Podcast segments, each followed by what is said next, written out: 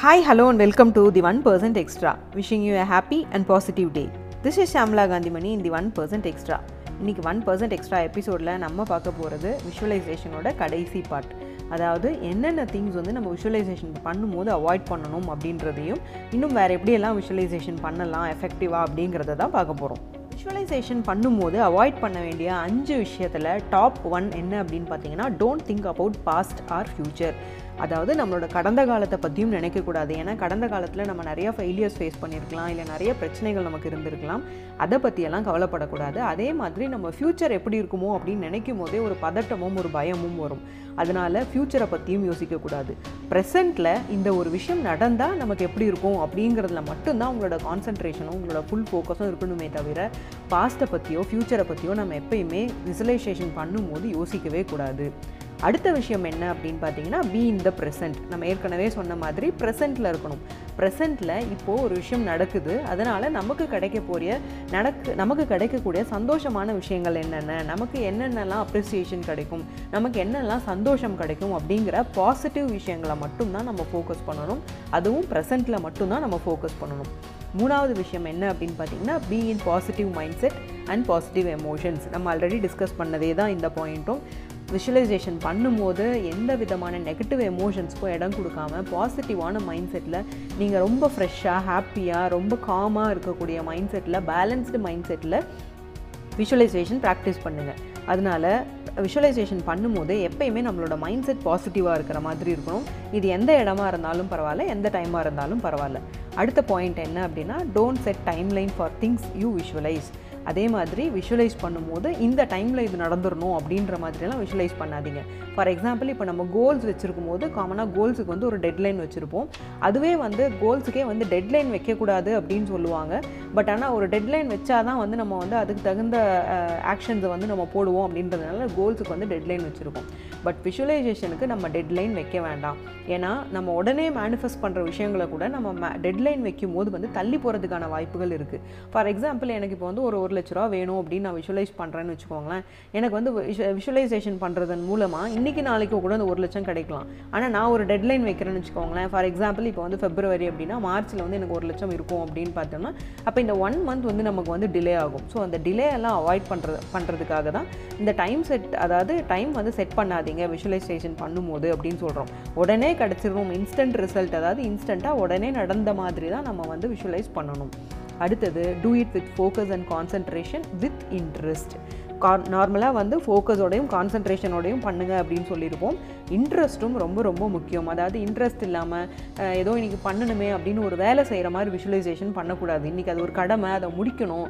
Daily visualisation பண்ண சொல்லியிருக்காங்களே அப்படின்றதுக்காக பண்ணாமல் அட்மோஸ்ட் இன்ட்ரெஸ்ட் அதோட உங்களோட ஃபுல் இன்ட்ரெஸ்ட்டோடையும் ஃபுல் ஃபோக்கஸோடையும் ஃபுல் கான்சன்ட்ரேஷனோடையும் விஷுவலைசேஷன் பண்ணால் தான் வந்து விஷுவலைசேஷன் சக்ஸஸ் ஆகும் எஃபெக்டிவாக இருக்கும். சீக்கிரம் வந்து நமக்கு வேணுங்கிற திங்ஸை வந்து ஈஸியாக வந்து மேனிஃபெஸ்ட் பண்ணி கொடுக்கும்.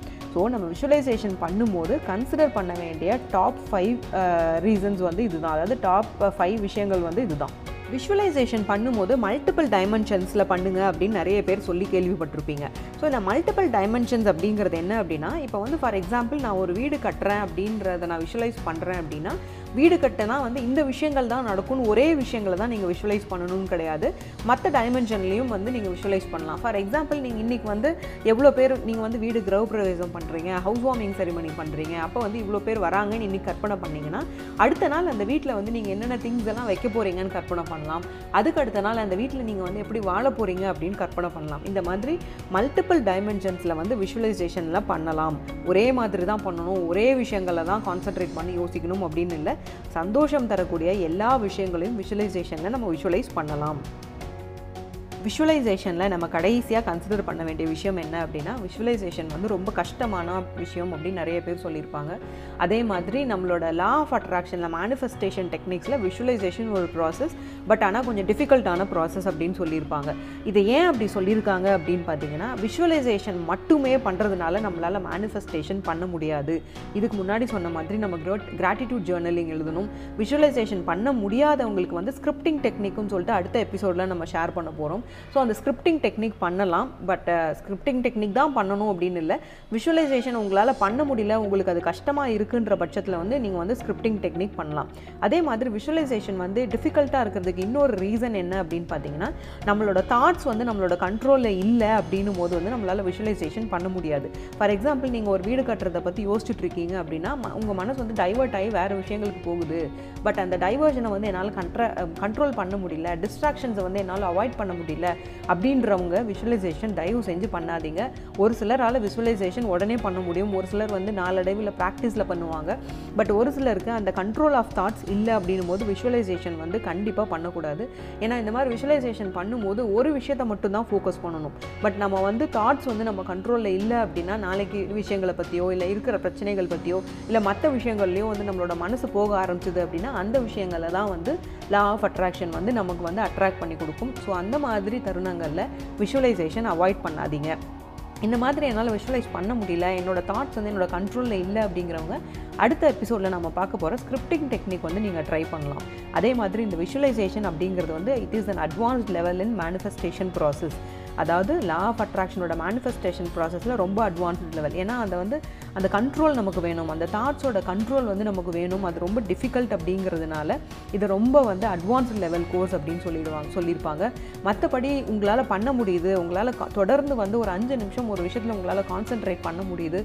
உங்கள் ஃபோக்கஸை வந்து டிஸ்ட்ராக்ஷன் இல்லாமல் அங்கேயே வந்து நிலைநிறுத்த முடியுது அப்படின்னும் போது கண்டிப்பாக நீங்கள் விஷுவலைசேஷன் பண்ணலாம். விஷுவலைசேஷன் வந்து ஈஸியான ப்ராசஸ் தான். பட் விஷுவலைசேஷனோட சேர்த்து அடுத் மற்ற மேனிஃபெஸ்டேஷன் மெத்தட்ஸையும் ஃபாலோ பண்ணும்போது இன்னும் ஈஸியாக உங்களால் வந்து லா ஆஃப் அட்ராக்ஷனை ஒர்க் பண்ண வைக்கும். உங்களுக்கு தேவையான திங்ஸோ இல்லை உங்களுக்கு தேவையான விஷயங்களையோ வந்து உங்கள் வாழ்க்கையில் வந்து உங்களால் சாத்தியப்படுத்திக்க முடியும். ரொம்ப சீக்கிரமே உங்களால் வந்து ஈர்க்க முடியும்.